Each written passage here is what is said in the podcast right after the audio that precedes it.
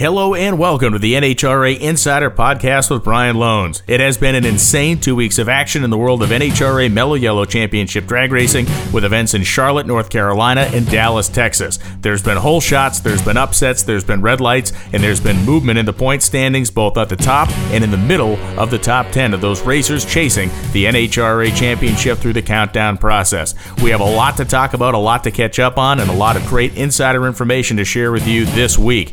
We have Jack Beckman and we have Jeg Coughlin Jr. as our guests on the show. They're going to talk about their triumphs and their struggles during this countdown process and how they plan to capture a championship over the last two races of the season.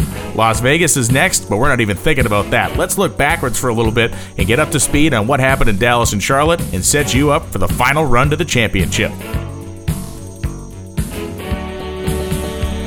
Hello and welcome to this edition of the NHRA Insider Podcast. Uh, I laugh because just making my notes for this thing, it has been just berserker mode here the last couple of weeks. I apologize for not having a podcast last week. Uh, unfortunately, I guess or not, depending on how you look at it. Uh, the push to Monday eliminations in Charlotte really tightened up everybody's schedule as far as getting from one place to the next, and simply did not ha- have time to get one cranked out. So we're going to double down a little bit this week, not necessarily in the length of the show, but certainly in some of the content we're going to be talking about. And uh, it, it, it the conversation has to start in Charlotte, right? I mean, how can it not? That race, ten hole shots over the course of the day, multitude of red lights as well. Lewis Bloom went into his uh, bag of knowledge and came out with the fact that the most hole shots in a single race in NHRA history was 12, and we had 10 and they came from all over the place. You name the category, people were hole shotting each other. We had red light action there as well.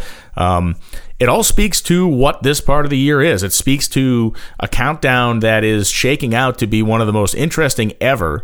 And I realize that not everybody is a fan of this format of this time of the year, but it is very difficult to argue with the results of what we have seen so far and what we continue to see week in and week out since this started in Maple Grove, Pennsylvania. Uh, why? Well, just look at what's happened. I mean, last year we saw Steve Torrence go on the most dominating run in the history of the countdown of the playoffs. He was undefeated. We watched a runaway train there. We did see the Pro Stock Motorcycle Championship come down to Pomona. We did see the Funny Car Championship come down to Pomona. We did see Tanner Gray lock up the Pro Stock Championship uh, effectively in Vegas. So it took a little drama out of the mix there. But when we look at it now, there's no way really, anybody can lock anything up until Pomona. That points and a half thing is big. And it's big because it'll be a lifeline for some racers. It's big because it may be the, the doomsday scenario for others. But uh, it is just phenomenal to see what's happened here. Now, it is immensely stress. It has to be immensely stressful for the competitors. We'll talk to Jack and Jeg about that uh, once we get going here. But the reality of the situation is for fans and for people who are uh, you know, fully enveloped in the world of NHRA drag racing like I am and likely like you are, uh, wow. What are you going to say? You know, if we look at where the standings are at at this moment, following Dallas, the top four in Pro Stock bikes separated by 99 points. Hines on top, Krawiec in fourth. Top four in Pro Stock separated by 68 points. The top three separated by 40 points. Right, I should say two, three, and four separated by 40 points. Jeg Coughlin currently sits third. In Funny Car, top four separated by 112, top three separated by 74 points. Jack Beckman currently second, 70 points behind Robert Hight. And in Top Fuel, from number one to number four, a spread of only 71 points. From number one to number two, 33 points. And we'll talk about how that is incredible after what we saw in Dallas in a few minutes. Going back to Charlotte, you know, one of the things that is defining the countdown in 2019, in my opinion, is the fact that so many of the so many strong cars there there, there were no uh, there were no unworthy entrants into the countdown in any category. I could say that with with uh, some purpose and authority because when we've watched what's happened over the last several weeks, we see that these cars that you know eight nine cars, seven eight nine points cars, all of a sudden are jumping up and beating one and two or two and three seated points cars. And that's what's keeping this so interesting because when those lower cars, those let's call them six through 10, five through 10 cars, are able to jump up and whack somebody who's second or third in the points, it prevents anyone from running away from this thing. We, we were used to seeing some runaway action last year. Tanner was fantastic in the countdown. Steve was fantastic in the countdown. They did the things that they needed to do to win.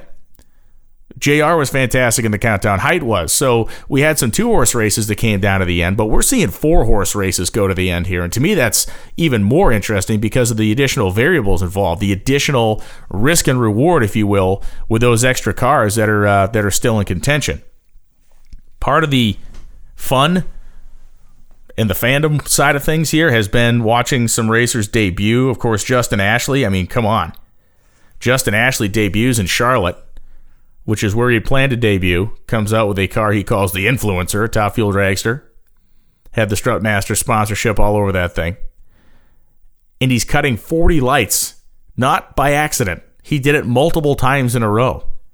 He attacked Austin Prock on the starting line, and I mean that in the in the figurative sense. He didn't, you know, hit him with a tire iron, but maybe in some ways he did with an 041 reaction time. Prock was still great. I think he was somewhere in the 50s, but still the 40 he dropped on Mike Salinas to start with was a jaw dropper, and then he did it again.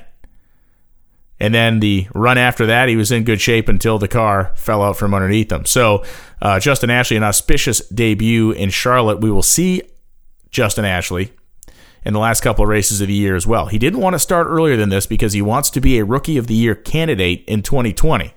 If you run too many races, you're removed from that rookie status. So he is going to run enough races to uh, get his feet wet, but not enough races to disqualify him as a rookie of the year program. So the situation is even more interesting when we start to add in some of the cars that maybe are struggling. And it's tough to not talk about Antron Brown because we're waiting on Antron to win his first race of the year. He's been on a, a longer a longer streak than he's ever had really in the category for a season win. He has never had a winless season at Top Fuel. He has two opportunities left to do it. Back in 2012, he got his first win at Pomona, so it is not unprecedented for him to win at the final race of the year to get his first one, but not the situation that they ever planned on being in. And, you know, we've had AB on the show a couple times and talked to him, and the reality is that car has been, during the regular season, was hanging in there. Uh, obviously, he was at times very high up in the points, made the countdown with no problem but just has not been able to turn the corner, and, and we continue to see that car smoke the tires in the countdown. We did not see Antron doing untoward things on the starting line. We don't see him acting desperate inside the race car, but we do see that car, unfortunately for him, on, on race days, going a round or two and then blowing the tires off or blowing the tires off earlier than that, like the case was in St. Louis. So, um, will they be able to get a wrangle handle on that thing by the end of the season? Who knows? I'm sure Leah Pritchett would like the help. She's in pretty good shape. She does have a fighting chance at this thing, although it is a bit of a waning fighting chance as she is not, you know, not within that group of cars that's only 70 or so points back, but she is within striking distance, especially because of points and a half in Pomona.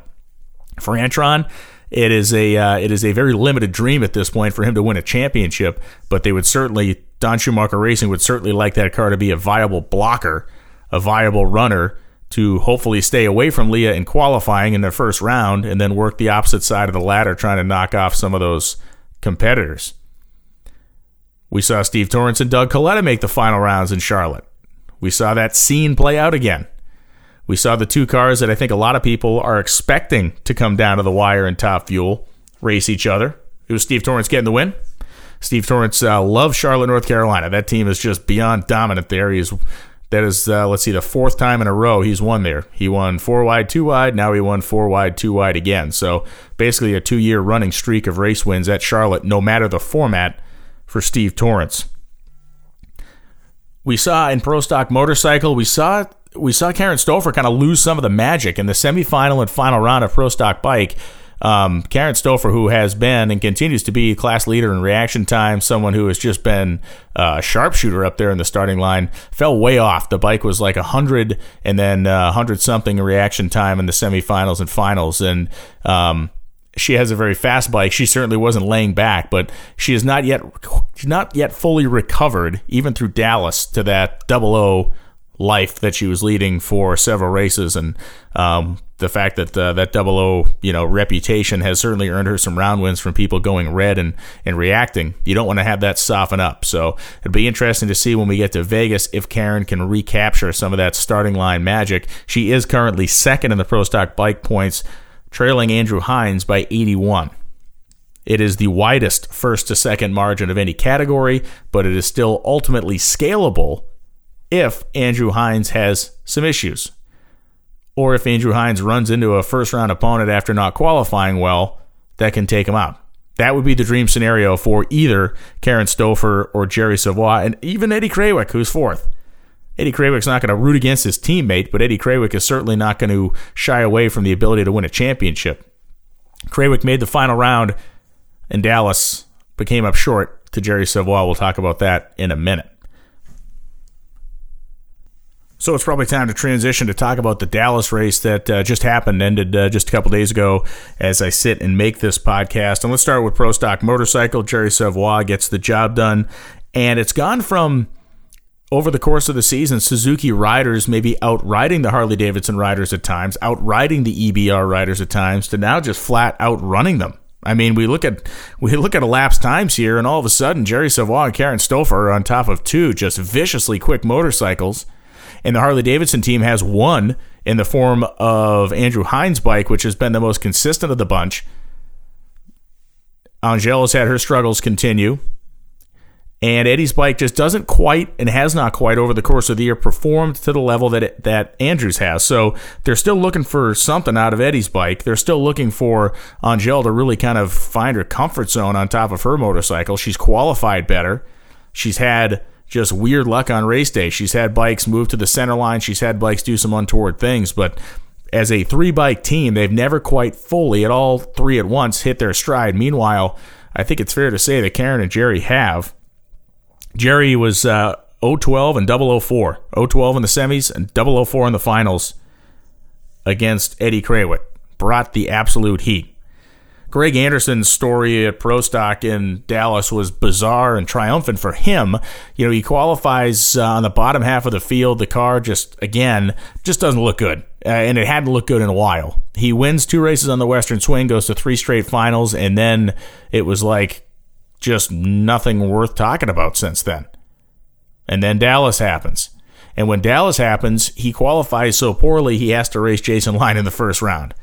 And this brought up, as it always does, a discussion on team orders, on team direction, on how this is going to work. Now, this is a discussion that happened before the race. A bunch of us sitting around having dinner saying, I got I got a hard time believing that the KB guys are going to crush their potentially crush championship hopes here in the first round. But you know what? They went out and raced heads up. To their credit, and it needs to be credited to them, there was not a okay, pal, Jason, you're uh, doing better than I am in the points, so um, I'm not going to make this full pull. That wasn't it at all. I mean, Greg Anderson came up there and just clubbed Jason over the head and outran him, and that was it. And that was the story of his day. He was driving like a man possessed. He made it to the final round against Jeg. And uh, and he beat him. Uh, it, it, was it was unbelievable. It's one of the things I want to talk to Jeg about, not the loss, so to speak, but the fact that Greg Anderson seems to have uh, found his way out of whatever uh, doldrums he was in. And the big question, though, is does he have enough time to actually put himself into the championship discussion? Does this same scenario play out in Pomona if who knows if Greg qualifies poorly, Jason doesn't, and Jason is either the points leader or Jason is very close to leading the points. Does that happen at the final race the way it did here? Jason Line now 68 points out of first place. We move into the funny car category. Jack Beckman beats Ron Capps in the first round.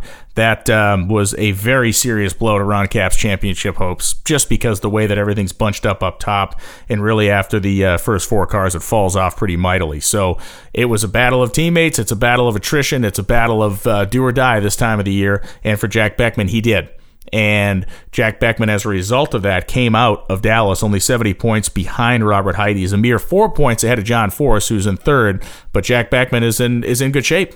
Uh, 70 points at this point of the year with the level of predictability we've had. You'd certainly want to be 70 points better than you are than, than 70 points back, but really it's that is not the biggest hill in the world to climb. The fact that Robert Hight went out in the third round on a red light uh, certainly helped Jack's cause. If if Robert had gone on to win the race and extend that lead, things would look a little bit more, little bit more uh, dire, let's say. But as of right now, because of that third round loss, uh, Jack Beckman only 70 points out of first. Matt, Matt Hagan won the race, moves to the number four spot in the points, uh, 112 back. Again, not impossible, but we're verging on the eh marginal at this point. You need some real you need some real magic to happen, and it would be good magic for Matt Hagan and just plain down bad voodoo for anybody else ahead of him to make up uh, what is essentially six rounds at this point. You can make some of it up in qualifying, but you're really going to need some bad stuff to happen to those uh, to those folks at the top of the sheet. And frankly, that's the stuff that has kept this interesting. Those cars. I mean, Ron Capps, even though he may be uh, out of championship contention, not 100% mathematically yet, but perhaps using logic says that he's in a tough spot. That's a guy who's going to thrash and try to beat on whoever he can to, to just finish his year strong. And that's what ultimately is going to dictate other people's success. If Ron Capps uh, racing angry out there in the second round beats a Robert Hight, beats a Jack Beckman, beats a John Force, well, then uh, then we really got some storylines to talk about because it muddies the waters. And then Top Fuel, which was just absolutely bat poop crazy in Dallas. There was no way to talk about Top Fuel without just just focusing on the first round in Dallas. Austin Prock beats Doug Kalitta. You think, oh, this guy's done. Wrong. Shawn Reed beats Steve Torrence. So both Kalitta and Torrence go out in the first round, and the margin stays 33 points. Lee Calloway beats Mike Salinas in the first round. Salinas, if he had been able to get around Calloway, was in a position to really make a run at some of these top performers.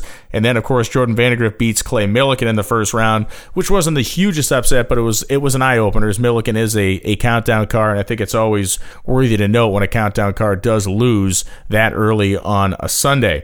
Jordan Vandergriff proceeds to go to his first final round to race Billy Torrence. And let me tell you something. Jordan Vandergriff had Billy Torrence by the short hairs off the starting line. Torrence had a problem getting the car off the starting line.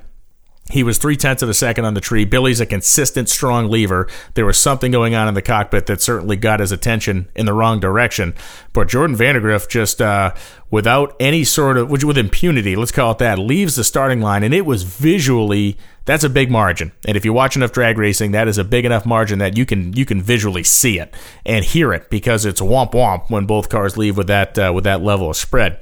Anyway, uh, Vandergriff appeared to be cruising to an easy victory, and then the bottom fell out for him at about 330 feet. Car goes silent, bunch of raw fuel out of the pipes, and Billy goes streaking by for the win, continuing to uh, advance his cause. However, far back he may be in Top Fuel, he is still part of the program, and yes, it's only 71 points that he is out of Top Fuel. Brittany Force is 46 back, so she's two rounds out. Doug's a round and a half, and Billy's basically four rounds, three and change. Let's call it three and change rounds out of first place with two races to run. He calls his car a clone of Steve's car, and it's tough to argue that because when we watch them run, they're typically within a couple hundredths, if not a couple thousandths of a seconds second of each other, and that's what makes those two things so entertaining to watch, and it validates how good the crews are that service those machines to be able to make them so consistent and good. What do I think is going to happen in Vegas? I think it's going to be more of the same. I think we're going to see, if anything, it becomes a, it becomes an interesting study in pressure and lack of pressure. So when you have, uh, I'm going to use his name as an example. I'm not counting him out, but I'd like to use a well-known example. So let's let's go to Iran Ron Capps. Let's go to Iran Ron Capps who isn't exactly in a premier position to, to contest for a title yet. Again, not eliminated, but in in tough straits. Versus somebody who is at the top three. Versus somebody who is within, oh, I don't know, a couple of rounds of first place. Where does the pressure on that matchup late on a Sunday lie? Does it lie on the shoulders of Ron Capps? I would argue it doesn't. And that's why these cars that are deep down in the points become so dangerous at this point right now because when they start to meet up with these top one, top two, top three cars, all the it this becomes their world finals. Okay, this becomes their world championship. There is in drag racing a satisfaction level, and in any sport, a satisfaction level of stopping somebody else from getting something that you can't have yourself. Think of it in any sport. Look at week, you know, week 14, 15 of the NFL when those bubble playoff teams are, are typically have these just horrible garbage matchups. And a week uh, without fail, you'll find that some of those crummy teams in the last couple weeks of the season will ratchet it up, will find another gear, and for their own pride, will jump up and whack somebody in the head that they didn't expect or didn't see it coming. And that is the situation that we're going to watch play out over the over the last two races. Vegas, I think, less so than Pomona, because Pomona will be an absolute study in pressure. And when we talk about that pressure of Pomona, you know, not to go too far ahead of the schedule. Remember Robert Hight a couple years ago when he when he won the championship and had you know the car like didn't qualify until the last session. It was running like hot garbage. They had a crash. It went into the sand. He gets in a backup car. He ends up winning the race. He lived the lives of ten men over the span of three days. To me, that is an, uh, a man who is incapable of being rattled. Now, I say that after he had a reaction time of negative 188 in the third round in Texas. What spurred that? I have no idea. That is early. And was it trying to anticipate the tree? Who knows? But his uh, 188 red light inspired like an 011 reaction time out of Matt Hagan, who clearly reacted off the noise of Robert Hight leaving the starting line. But when we get to Vegas, we're going to see two camps develop in my opinion we're going to see the leader camp that is trying to protect and or forge ahead of where they are incrementally and we're going to see the angry racers the angry bees that are out there just to give them a sting stop them in their tracks we have Justin Ashley back in Las Vegas. We have some uh, some interesting names that are going to be at that race, and it adds to this whole situation that's gone on throughout the 2019 season of new people showing up, of new cars showing up with the promise of more events to be run in the future. The news of Alexis DeJoria making a full time comeback to Nitro Funny Car in 2020 came out just before the Charlotte race. It was somewhat controversial in the sense that it'll be Del Worsham and Nicky Boninfante leaving Kalitta Motorsports to operate that team. We understand they're taking some of the crew with them. We don't know what this does for Shawn Langdon's ride next year. I don't think it does anything good for it. Hopefully, he does have a ride, if not with Kalitta, somewhere else. Global Electronic Technology, not sure what their agreement is with Kalitta Motorsports regarding sponsorship. Are Steve and Samantha Bryson going to stay in drag racing? All these questions remain to be answered. One question that doesn't remain to be answered, though, is the intensity of competition that will come in Vegas and Pomona. And if you've been paying attention to the countdown, I think you'll agree that uh, we have not seen anything yet. I don't foresee another 10 hole shot style race coming up, but I do foresee another race where we're going to watch some competitors rise mentally to the occasion, some competitors stumble mentally at uh, under the pressure, and a third group of racers who are just there to screw up everybody's weekend, and that's what makes this fun. So let's get our show kicked off with a man who has won a slew of championships over the course of his career. He is one of the greatest pro stock racers of all time. He is a man who has won NHRA national events in seven different eliminators, and he's a guy whose countdown started off a bit rocky, but certainly has made a turn to the positive over the last couple of races. Ladies and gentlemen, welcome Jeg Coughlin to the NHRA Insider Podcast. Jeg, how you doing today? I'm doing great. How you doing today, Brian? Doing pretty well. I appreciate you taking some time to uh, catch up with us. I know you guys are always keeping busy out there at the uh, at the family business, so to speak. So thanks for uh, carving out a few minutes to talk pro stock. Hey, my pleasure. Uh, it's always nice to chat about uh, racing and naturally always about pro stock. So sounds good to me. So obviously we got the final two races of the season coming up, uh, Vegas and Pomona. Uh, you had a nice weekend. Um, you had a nice weekend in Dallas. Come up just a little bit short in the final round to Greg, kind of a classic uh, final round confrontation that we've been watching for 20 years between the two of you guys. Um, I yeah, guess talk to me about what's talk to me about what the kind of turn was in Dallas because to me and I think to a lot of people, you and the car both looked happier than they had in the last couple races. Well, I mean, we've had a, a very good race car uh, in the countdown.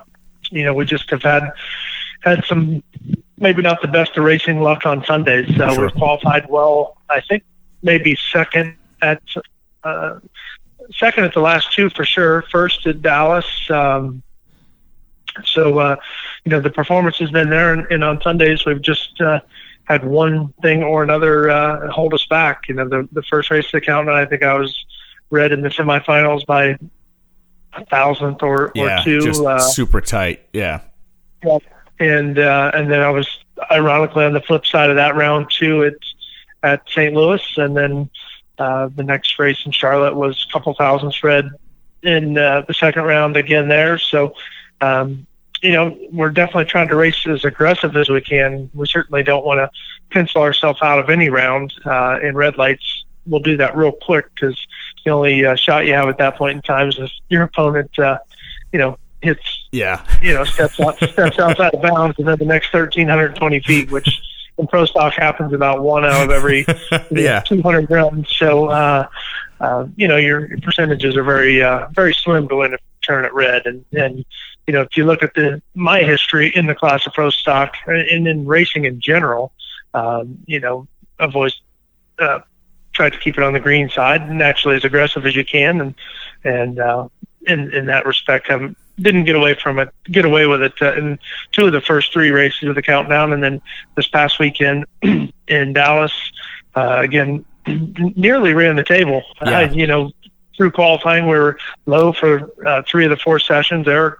uh, I think Greg was low the the uh, third session Q3 on Saturday morning with an outstanding run. Uh, we're all still scratching our heads. I think they were too, but um, and and then come Sunday we're running pretty quick again and and had some things go our way. I mean, you know, you don't wish anything upon your competitors, but you know, Richie Stevens had a parachute fall out first round. Yeah. Uh, performance wise, we certainly, uh, uh, you know, on paper had him covered, uh, and then after the fact, uh, running low of the round, probably would have been in good shape anyways. But uh, uh, you know, that was that was a uh, kind of a fortunate break that uh, fell our way for in Jane and it's you know, uh, yeah, and it's interesting to me how how this stuff kind of shakes out because what we saw, you know, we saw Erica have some really tough luck over the span of a couple races, and then things kind of shifted back into her favor um, on all fronts. And I think we're looking on almost the same situation as you, maybe not as drastic as hers was, especially with stuff like the Indy loss in the final. But how important is right. it? You know, how important is it to have both of those cars performing like they are right now? Because I feel like as as good as Elite Motorsports is, it, it's an even scarier outfit when we look and see those two cars, yours and Erica's, kind of pacing the field at, uh, as they had the last couple of races. And you can't throw out Hartford in that uh, in that mix. Yeah, absolutely. Naturally, uh, he, he's been uh, you know top five, pretty much qualifier all year, and also uh, you know number two in points right now. Uh, Alex has been in, in a similar position. He's he's uh, had had his fate to flip the other way in the countdown. Sure. But uh, no, as a team, we've been extremely solid um, you know, we, we went through some, some peaks and valleys throughout the, the regular season. Uh, the first 18 or, uh, I'm sorry, uh, what do we got? 12 events in the, in the sure. regular season. Yeah. For you guys. Yes. And, uh, and, uh, really felt like through some of, uh, you know, the valleys we were building for, for the countdown. And as, as we saw uh, the countdown come around, we've we've been strong as a team. Period. Um, you know, like we've already talked about my successes in the first couple, and um, but when you look at uh, Matt and, and Erica, they've been extremely strong, and it's it is important. Back to the question, uh, it is important to have you know our our teams and our cars complement one another. Um, you know, to feed off one another for qualifying. If one car makes an error in qualifying, you know, you kind of have that data to, to back it up. And I think that's why we're seeing such uh, just unbelievable performance in pro stock right now because, you know, Elite, for example, has five or six cars at a race, all sharing uh, sharing data. Naturally, uh, KB is in the same boat with five or six cars at just about every race. And um, you know, when you get to round two, um, yeah, there's very little, very little performance difference between uh, the eight competitors there, and it's, it gets down to a tuner's race and, and a driver's race. Yeah, the cream rises pretty quickly in pro stock. I'd say even more, you know, dramatically on many weekends than than other categories. Uh, that being said, you know, races like Charlotte that were just, I mean, that was off the wall for for a fan entertainment value. What we saw happen in Charlotte with the with the with the hole shots and just the lunacy. I mean, it's that's the type of stuff people show up to see on Sunday. I know it doesn't make a comfortable racing environment for the drivers, but I can tell you it's fun to watch from Worcester. Absolutely. So and that's what that's what drag racing is. Oh, absolutely. It is. Uh, you know, the the unpredictable is is what makes this, in my opinion, anyway, uh, the most fun thing in the world to watch because you really don't know what's going to happen next. And you know, if we can if we can step back into the time machine, um, you know, go back to '98, your kind of rookie season, four wins, you end up number two in the points, win the rookie of the year. What stands out from you? You know, 21 years later, uh, what stands out to you as a as the major difference in the category as far as the competition goes? Mechanically, of course, there's been changes, but in terms of the competition level from '98 to today, is there any comparison? No, I wouldn't. I mean, yeah, there, there's some comparison, but I think you know what we've seen is just uh, is a huge. Uh, the teams have all expanded, uh, multi-car teams. Yeah. You know, I think in in '98 there was a couple of multi-car teams without without question, but there was probably ten. You know, there was at least a dozen crew chiefs uh, amongst the 16 qualified minimum, I would say. There was probably eight or nine engine builders within the 16 qualified cars in 1998. Uh, you know, fast forward to today, and there's you know maybe four or five engine builders, and you know maybe three or four crew chief banks, if you will. So um, that that is a big change. You know, from a driving perspective, you know, a huge change, uh, which came a few years later, was going from the incandescent.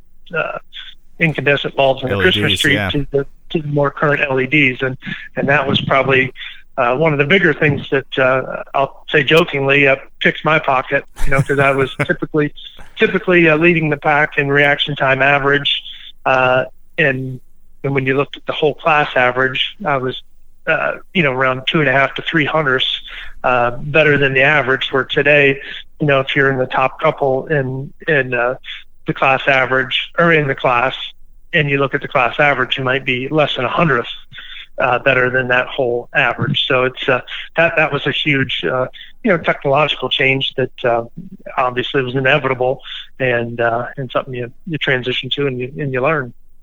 You know, we, we move forward in your career to the year 2000, and, and arguably, you know, you've had a lot of great years, but man, you come out, you guys win six out of the first seven races, and just you know really run away with it uh, in terms of the in terms of the championship that year. And what is it like when you get on a team and you get on a roll like that? Because we really typically don't see that anymore in pro stock. Obviously, we see spurts of it. Right. We, we see Greg Anderson have a really good Western swing, but man, to go six out of seven is almost like unfathomable in the in the year 2019. Yeah, it, it is more difficult uh, without question. Again, um, you know, I, I think back then it was it was amazing. And my father Jeg was our team manager, our my crew chief, uh, et cetera, et cetera. And he made a bold prediction going into that season. His goal was not to abort one run in 2000, and we weren't a team that did a whole lot of uh, testing outside of the national events. And when we did go testing, you know, his his idea of testing was okay. We've mentally prepared, we've physically prepared everything for testing. We go, we have it set up exactly the way we feel like is best to run. It goes out and runs, in his opinion, what it was supposed to run, and you damn near load the thing up and leave. and uh, so we've traveled you know, 1,200 miles with you know 20 people and a couple of rigs, and we made maybe four four runs total between two cars. But then we go right to Pomona and and uh, you know uh, you know run right in the mix of things in qualifying and and by the end of the end of the weekend you're challenging for a race win. Uh, that that was a, a very fun year just because of the way uh, his goal one of his goals was to not abort a single run, and uh, I cannot find in my uh, my hard drive here in my head one run they aborted in uh, in in the year 2000, and and the result was certainly. Uh, uh, you know, second to none. I mean, we were just building on, building on success each and every week, and uh, as you mentioned, uh, had had a year that was really uh, not been seen by many others in the sports Yeah. uh, in in years. One of the one of the neatest things, uh, you know, we you you guys in the Jegs car, uh, the Jegs Camaro carry an onboard camera, which we love. You know, we love the onboards because it's really fun, especially in pro stock, to watch you guys and girls go to work. But one of the things I find most fascinating about you um, that sets you apart in my mind from other drivers is the is the communication immediately, and I'm talking the car is still on the racetrack, following a run back to the starting line, and it is it's it's interesting to me because it's almost like a road racing type of thing. Like I've been around road racing a little bit, and I've and I've listened to drivers talk about their cars, and I've listened to stock car drivers talk about their cars. But I very rarely, if ever, hear another drag racer talk about their car back to the starting line like you do, and with the specificity you do. So where did that come from, and where did it start? you know, I gotta give credit to, to my pop again, Jeg Senior. He was he was always challenging my brothers and I, whether we're racing, uh, you know, our street car at National Trail Raceway on on a Sunday Sunday, or later in a bracket car, uh, you know, more of a chassis car like super gas car or a dragster, uh, et cetera, et cetera. Was just always had questions about the run, and and and I know what he was what he was a he was interested in what we felt genuinely, but also uh, what that did was build, uh, you know, kind of our own little database in our mind and in our seats, and you know, and in our in our vision of what uh, of what did transpire, and it, it made you think, it made you analyze, and um, you know, as you fast forward, you know, into the mid '90s, into the late '90s, when onboard computers became um, a thing of of opportunity with like RacePak joining.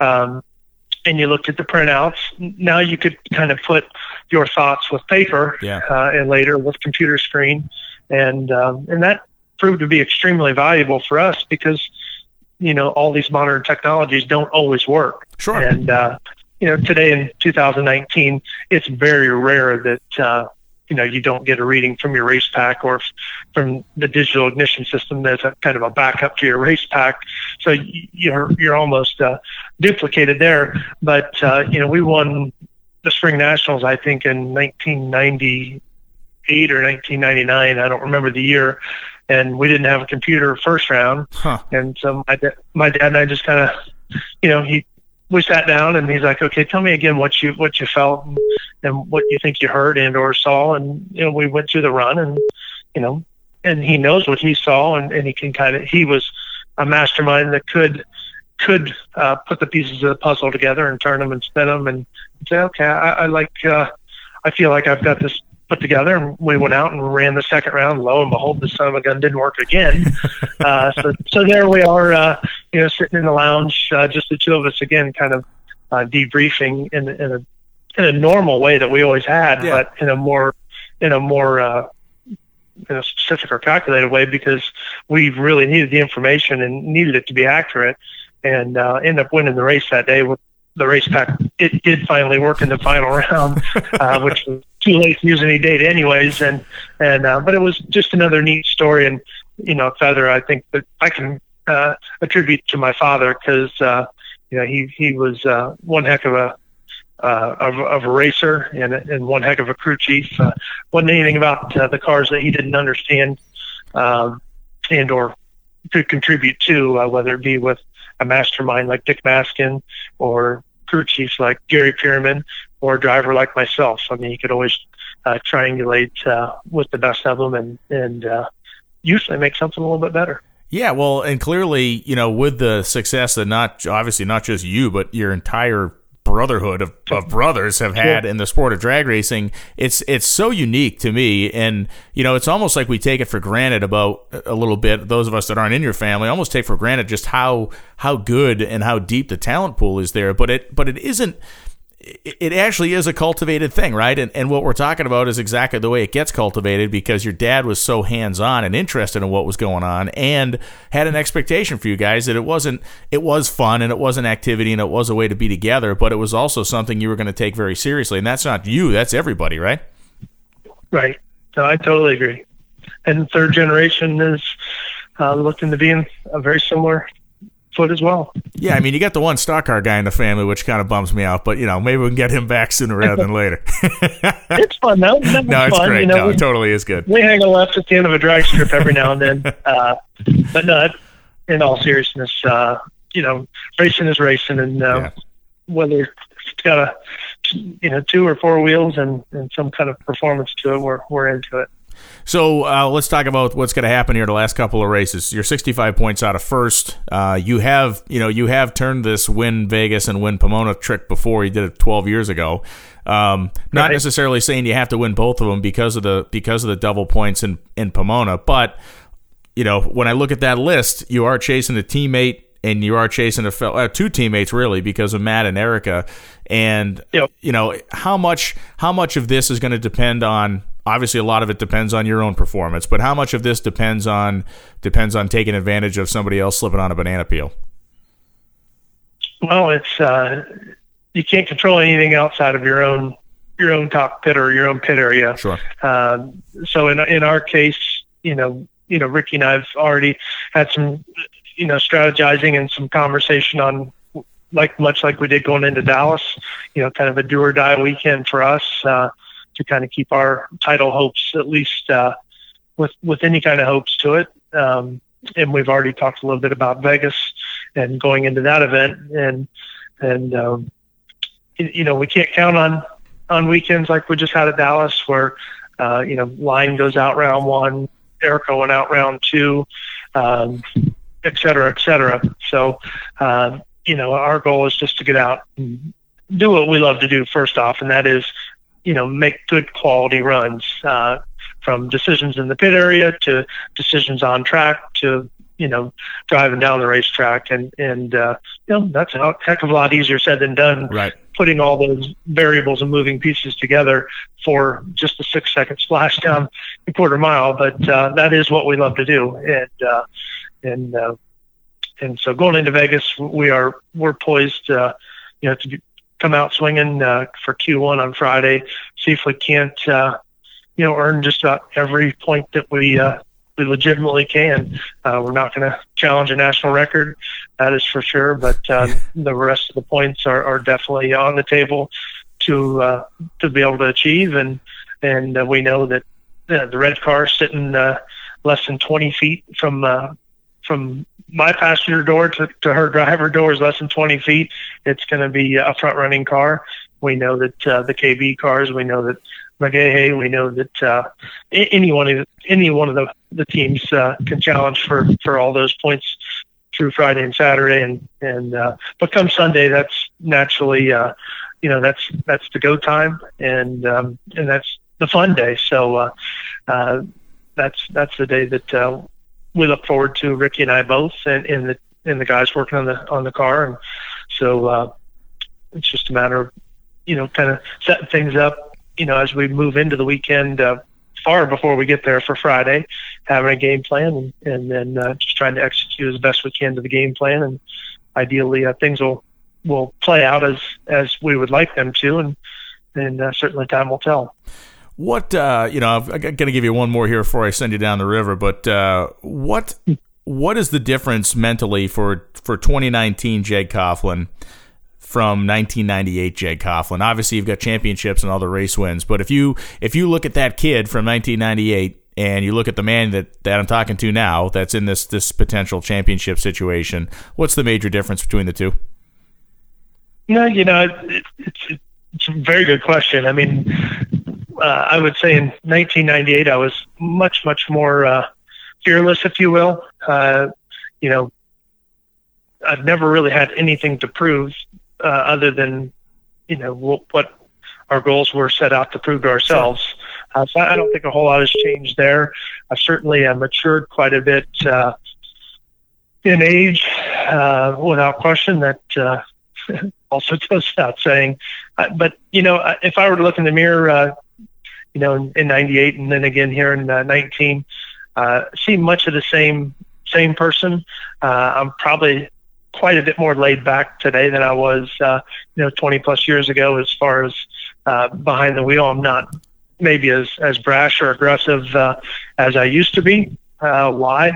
I can't answer that. So uh, maybe this this uh, interview will will spark that back up because we definitely we need the uh, we need that edge. We need that that uh, competitive drive, and and uh, we need that fuel pretty quickly to uh, get us through these last two races. So, good question, and and uh, I think it had its purpose. Nice work. All right, man. Well, hey, listen, I look forward to seeing you in Vegas uh, next weekend. I hope you enjoy some time uh, doing something uh, away from the drag strip, perhaps with the uh, with the family this weekend, and uh, we'll. Yep put the hammer down. One last thing I will say is that you're going to be part of the uh, NHRA SEMA breakfast called Pro Stock Confidential, and I look forward to uh, continued grilling you on that panel with the likes of Erica and WJ, Greg, and Herb McCandless. That sounds great. We're looking forward to that as well, and uh, appreciate the interview, and hope our uh, listeners enjoy as well. Thanks very much, Jeg Coughlin, the driver of the Jegs.com Elite Motorsports Chevy Camaro. Thank you, sir. Thank you. Great to talk to Jeg Coughlin there and get some insight from the man they call the natural, one of the greatest NHRA competitors of all time, and a guy who was certainly in the thick of it when it comes down to this points chase in 2019. Next up, it is going to be Jack Beckman, the man who is just 70 points out of first place in Nitro Funny Car, seems to have a team that's maturing at the right time of the season, and as I understand it, he is in a very interesting location today. Jack Beckman, welcome back to the NHRA Insider Podcast, your second appearance on this illustrious show. I am sitting on a bench in the Star Wars area of Disneyland, and you saved my butt. Thank you so much, Brian. I'm uh, you, you know, I'm not big into crowds and lines. Yesterday, I got a rare chance to go surfing and kind of reset the the body, mind, and soul there. And then today is the taking it for the family day where the kids and the wife love Disneyland. Me, I'm not that big a fan, but I'm here and I'm going to have fun anyway. Damn it! Well, what was it? Chevy Chase's line? It's the hap hap happiest place. yeah. Yeah, yeah. So- no, I'm not. I'm not big on crowds and lines unless you know, unless it's at the drag races. I, I totally 100% sympathize with you uh, on that front. I would say it's the happiest happiest place on earth, but really for you, I feel like the happiest place on earth would be that little podium at Pomona with a white hat on your head. So I want to talk about uh, the countdown chase so far, which has been uh, which has been interesting for you. Obviously, Maple Grove a win, uh, a final round appearance in Charlotte, uh, a little bit of an earlier exit that I'm sure you would have wanted last weekend. And I want to I just want to go through kind of as you said, resetting the mind, body, and soul. How are you dealing with uh, with the ups and downs of this thing? Well, I think as a driver, it's it's probably important not to have too thin a skin, and I sometimes wish I had a bigger ego because I think it would be easier to deal with my shortcomings. To uh, give you an example, uh, first round at um, St. Louis, I lost to J.R. Todd on a hole shot. If I had driven better, we would have won that round. And not only would we have got the 20 points for the first round, we would have got a chance in the second round, and on and on. In other words, me getting beat on a hole shot meant we didn't get a chance to get any points on Sunday. Uh, then I red light in the final round at Charlotte. If there's any silver lining, we weren't going to outrun Hight anyway. The problem is, by me doing that, I didn't give us a chance to see it. Yeah. And obviously, if I had the red light virus, Robert must have caught it from me because he did the same thing in Dallas Right. which, which realistically is keeping this championship hope alive. And I feel for him. I mean, as much as we want to beat him and everybody else for the championship, as a driver, I feel for him. You, you you feel like you let your team down, you let your owner down, you let your sponsors down. And it's not that we went up to the starting line not caring. It's not that we went up there haphazard. It's that we care so much, and these moments are so big that sometimes your brain just short circuits up there.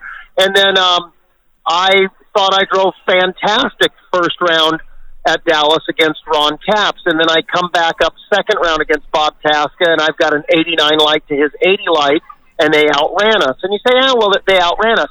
But the reality is, if I had the same light I had first round in the second round, we would have won that round. And we're not going to get too many more opportunities. We're three and a half rounds behind Hight.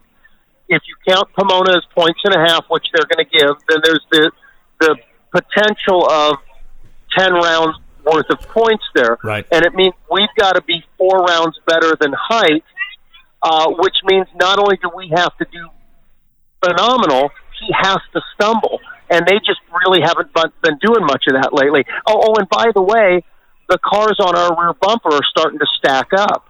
Yeah, it is. It is a crazy situation, and you know, one of the things I wanted to ask you because you know, funny cars we all know is the you know the wild west of staging, the wild west of starting line stuff, and I know that you guys all pay attention. You know, you all pay attention to kind of everybody's tendencies.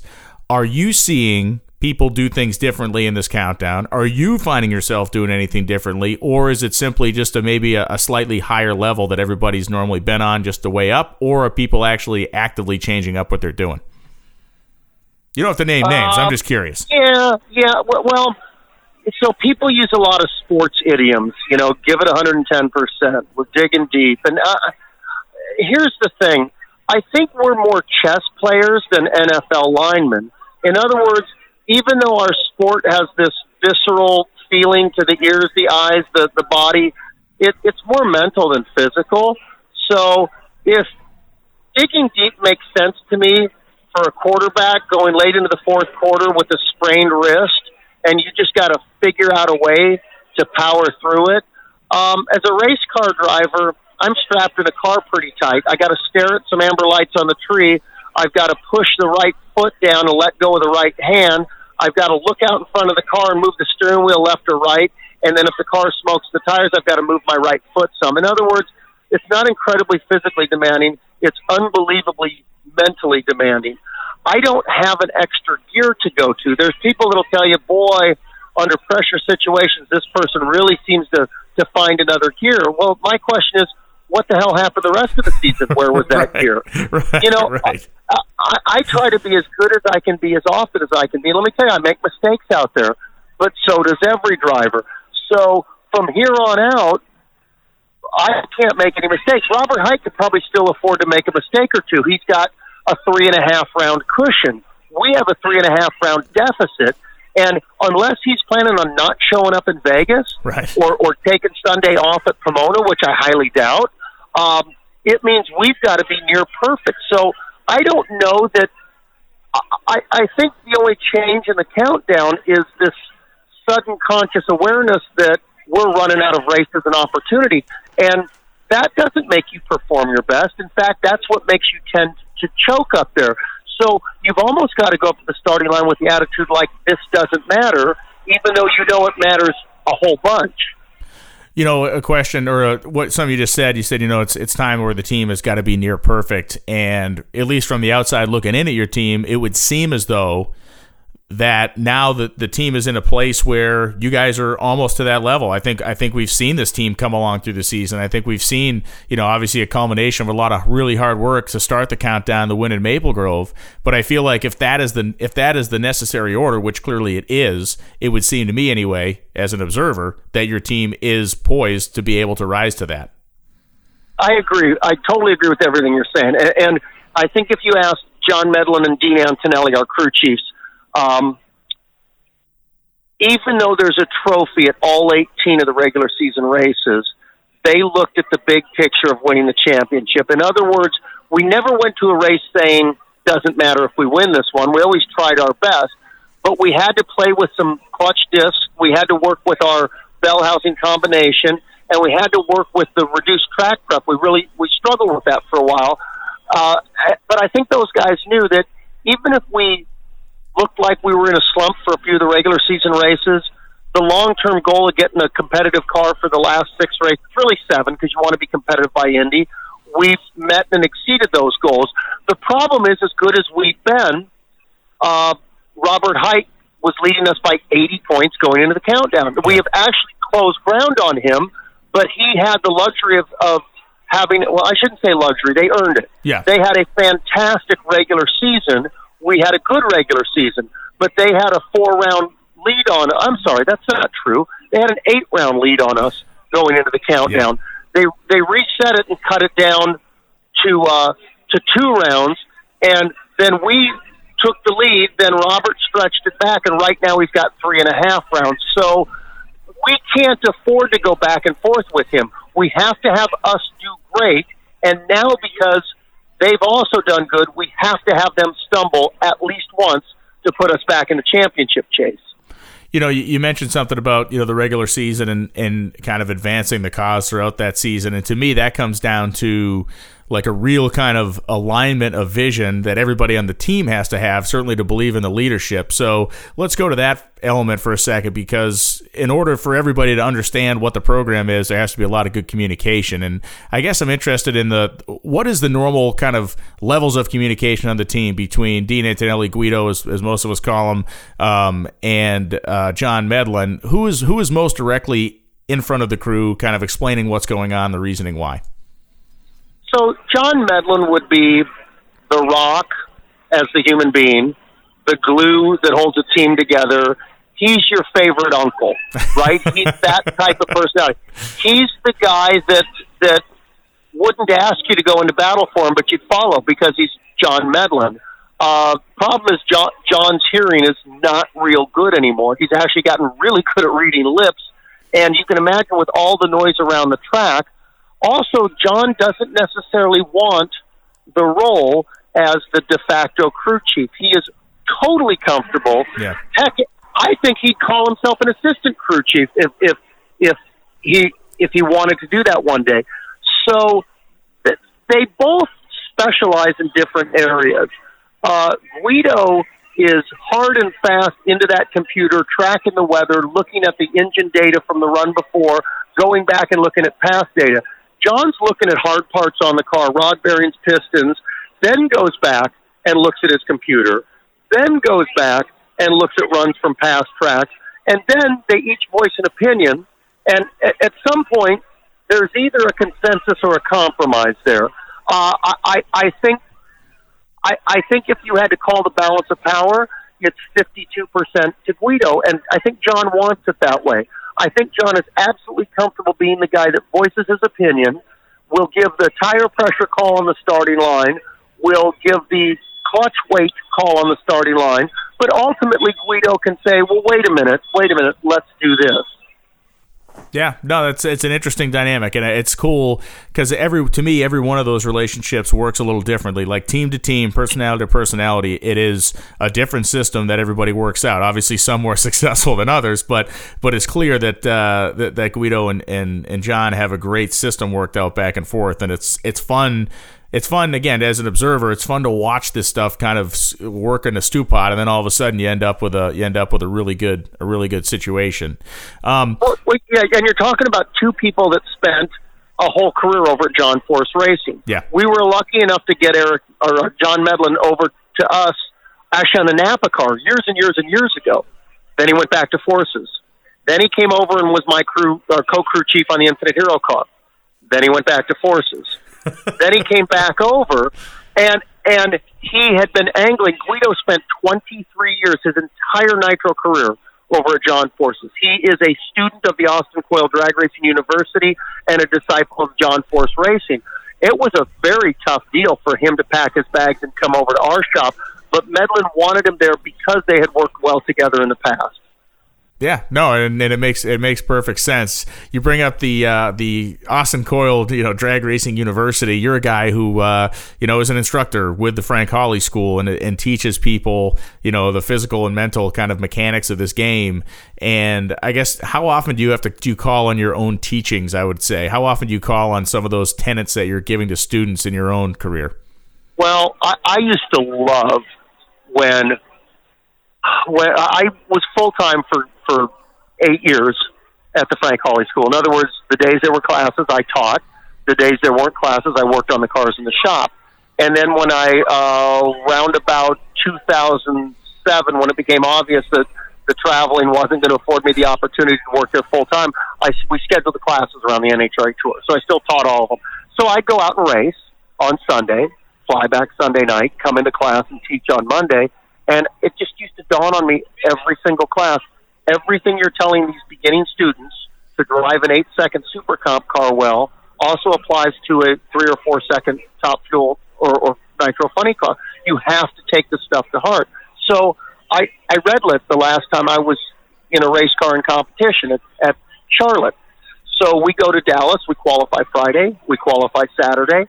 Uh, my next run is going to be against Ron Capps in Sunday eliminations, and it's pretty much going to be a do or die for both of our teams. Yep. I literally shut the TV off when I got back to the hotel room, and I I just had a self talk session with myself, which I rarely ever do. But I knew I was starting to get into my own head about my poor performance in the past, and the goal was not to repeat that. In other words, let's not dwell on that. Let's figure out what yeah. to do better, and let's let's apply that. And that's exactly what we teach at the Frank Hawley School you are, you know, I know, you know, from our own personal conversations and stuff, and, and you've you've said it publicly. You're not a fan of the countdown situation, and uh, that is every every man, woman, child is allowed their opinion. It's the uh, it's the format that we live in, so that's that's what we're doing. Have you ever seen one as manic as this one has been in terms of win a race, go out first round, win a race, go out first round? It's just no, no, yeah, nobody's running away with any category, and and and I don't know that that's ever happened with four pro categories uh, somebody usually starts yeah. hitting their stride in the countdown and and either closing the gap to first or distancing themselves. And you know, Steve Torrence threw away a 29 round lead during the countdown reset and is still barely hanging on. He's got, I, I believe, two first round losses in the countdown.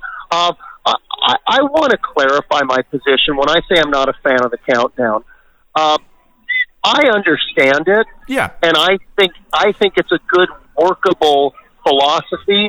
I think we need to change some things on it. They don't play the Super Bowl and reset the points at halftime and then make touchdowns worth 10 points and field goals worth 6. Right. Why do we need to modify the points on ours? Now, my proposal years ago was don't have a cutoff. There's no top 10 going into the countdown. And my reasoning for that I think has borne out several times. This year, Scott Palmer didn't make the top 10 in top fuel and has chosen to park his car for the majority of the countdown. You just cost right. yourself car count.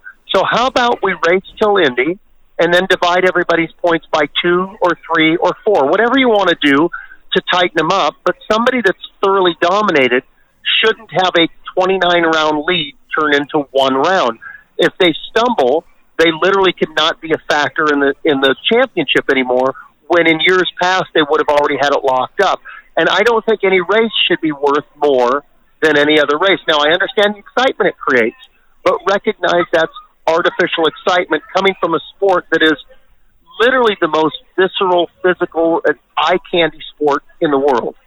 Yeah, and it's uh, I think the, those are two very logical, cogent points. I, I actually really dig the first part of that. The the lack of a cutoff would be, I think, fascinating because, like you said, it's. Uh, it is brutal for you know Terry McMillan. Thankfully, his uh, Amalie Oil sponsorship you know carries him through 24 races. But if it didn't, I'd, I assume we would be down a second top fuel car, and he wouldn't uh, you know he wouldn't feel obligated to make the effort because he came just up short. So it is. Well, uh, yeah, yeah, and, and if Billy Torrence keeps screwing around, he's going to win himself a world championship for a car that sat out eight races in the regular season. That that's not a tenable situation. Uh, so keep in mind that if you don't cut off at the top 10 for the countdown, then 7th, 8th, 9th, 10th are going to have to continue to race their butts off to stay in the top 10. But 11th and 12th have extra incentive because they can still race into there. Billy Torrence couldn't have taken eight races off and still been a viable candidate for the championship. He still could have finished in the top 10. He might have been able to finish in the top five, but he wasn't going to win the championship taking eight races off. But knowing that as long as you make it into 10th place, you're going to go into the countdown no worse than five and a half rounds out of first, gave them the option of playing that card and being a part-time team. Leah, Leah Pruett took a race off. Mike Salinas took three races off. Three of your top 10 top fuel cars missed races during the regular season. Yeah, yeah. These again, these are numbers, and it's definitely to me, you know, critical issue that we build a system and can maintain a system where one, you know, we're obviously we obviously need car count. That's that's no that's no uh, shocking statement here. We want to have 18 to 20 cars, 18 to 22 cars. I'd say 22 good cars a race would be would be epic. Um, but at the same time, if you're going to grow that car count, I think it does become self defeating if you do the 10 car cutoff. If you if you're able to actually make progress and grow some car count, and then lop it in half really when you get to where it counts the most, I think the end of, end result of that is going to be negative. Yeah, I don't even care if you divide by four, right? So yeah, sure. So a guy a guy's a guy's got a 10 round lead. Okay, at least he's still got a two and a half round lead, not not a one round lead. Robert Hight was oh gosh, I think six and a half rounds out of second place going into the first countdown race and left not in the points lead. That just doesn't seem equitable. It's well, especially if you're sitting where he is, right? I mean, yeah, I think it's uh, I think it's interesting, and I think it's a healthy conversation to have. And I know uh, you know there have been some backroom discussions on making changes and stuff for next year. What they are specifically, I haven't been uh, privy to, but I know that there is some discussion about making edits, so to speak. Uh, let's see. I'm going to give you one more question so you can get back to you know fighting Ewoks or whatever you guys are doing out there in Star Wars land. But waiting uh, in line, you mean? Yeah. Yeah. so uh, you have been in a scenario where it's come down to these little tiny single digit points at the end of a season. Uh, I feel like I did, we had Jake. Jeg Coughlin was the other guest on the show, and Jeg is 65 points out of first in Pro Stock. You being 70 out of first here in Nitro Funny Car. For me, the 65 point gap in Pro Stock seems way more difficult a bridge to cross than the 70 points in Funny Car. Do you foresee this thing coming down to qualifying points in the end, or do you foresee it someone over these next two races grabbing it by the throat? Well, I don't know that the championship will come down to qualifying points, but but I'll guarantee you a couple of the top five positions will come down to qualifying points. You know, it used to be qualifying literally was tiebreaker points. Uh, a round was worth 200 points. Qualifying number one was worth 16 points. If you did that 13 times, you offset a round. Then uh, they they cut the points down. They, they they divided them by 10. A round's worth 20 points. Qualifying number one's worth eight points. Now three times doing that offsets the round win. Then they added the qualifying session bonus points. I'm not opposed to those. I think the proportion is entirely out of whack. I think our sport should be about defeating the car in the other lane. Qualifying is setting you up for race day. We shouldn't overly reward qualifying. I don't care if you go five, four, three, two, one for qualifying session points, but then make a round worth 50. But to answer your question, I don't have a crystal ball, so we have to assume it's going to be an enormous difference. We've done a good job with our car getting bonus points. The problem is Force and Hight have done a phenomenal job, and they've actually they've actually used that to offset around versus where we are. So, yes, you could go back and win the whole thing on Sunday, but if we qualify first and Hight qualifies second, we can't race him to the final. The most we could gain on him is one round. Yeah. If he gained eight points us on us in qualifying, and if, and that puts him say from from 54 up to 62 points ahead of us. Well, in theory, that's a whole other round we'd have to win to offset that. Yeah, no, it's uh, it. The math is intriguing, man, and as you well, you well know, it's like it's the the more compact this thing gets down, the more intriguing it gets. So, hey, Jack, I really appreciate you taking some time away, uh, especially that you're hanging out at the uh, at Disneyland today. But thanks for chatting us up, and I look forward to seeing you in Las Vegas. And I wish you and the rest of the Infinite Hero boys best of luck. I will take that luck, Brian. Thanks, and thanks for all the fans for tuning in. I'll talk to you soon. Thanks, Jack. Well, a wild scene there at Disneyland for Jack Beckman thoroughly appreciate him taking the time out and thoroughly appreciate his candor and honesty as he always brings it. Anytime we have an interview with Jack, you know you're going to hear something worth listening to. So here's the program. We have two races left on the season, as you well know Las Vegas and Pomona, California. We're going to find out if either of these two drivers that we spoke to today can bridge the gap from where they are to where they want to be at the close of Sunday in Pomona. Both of these guys made for good guests because they were both cognizant of mistakes they had made in the countdown that could have cost them. But now they're trying to minimize the damage and they're trying to make up some ground. Neither of them are out of it, but both of them realize that the weight will fall at some point on their shoulders. This has been a fun NHRA Insider podcast to make with two of the best that have ever strapped into the seat, whether we're talking about Super Comp dragsters, pro stockers, nitro funny cars, whatever else they've driven, they have been great at. Sincere thanks to our guest, Jeg Coughlin, and to Jack Beckman, and sincere thanks to you for listening. We'll be back next week with another NHRA Insider Insider podcast as we bear down and prepare for Las Vegas. Enjoy your week and enjoy a moment to catch your breath before we go full force at it for the last two races. Thanks, everyone. We'll be back next time.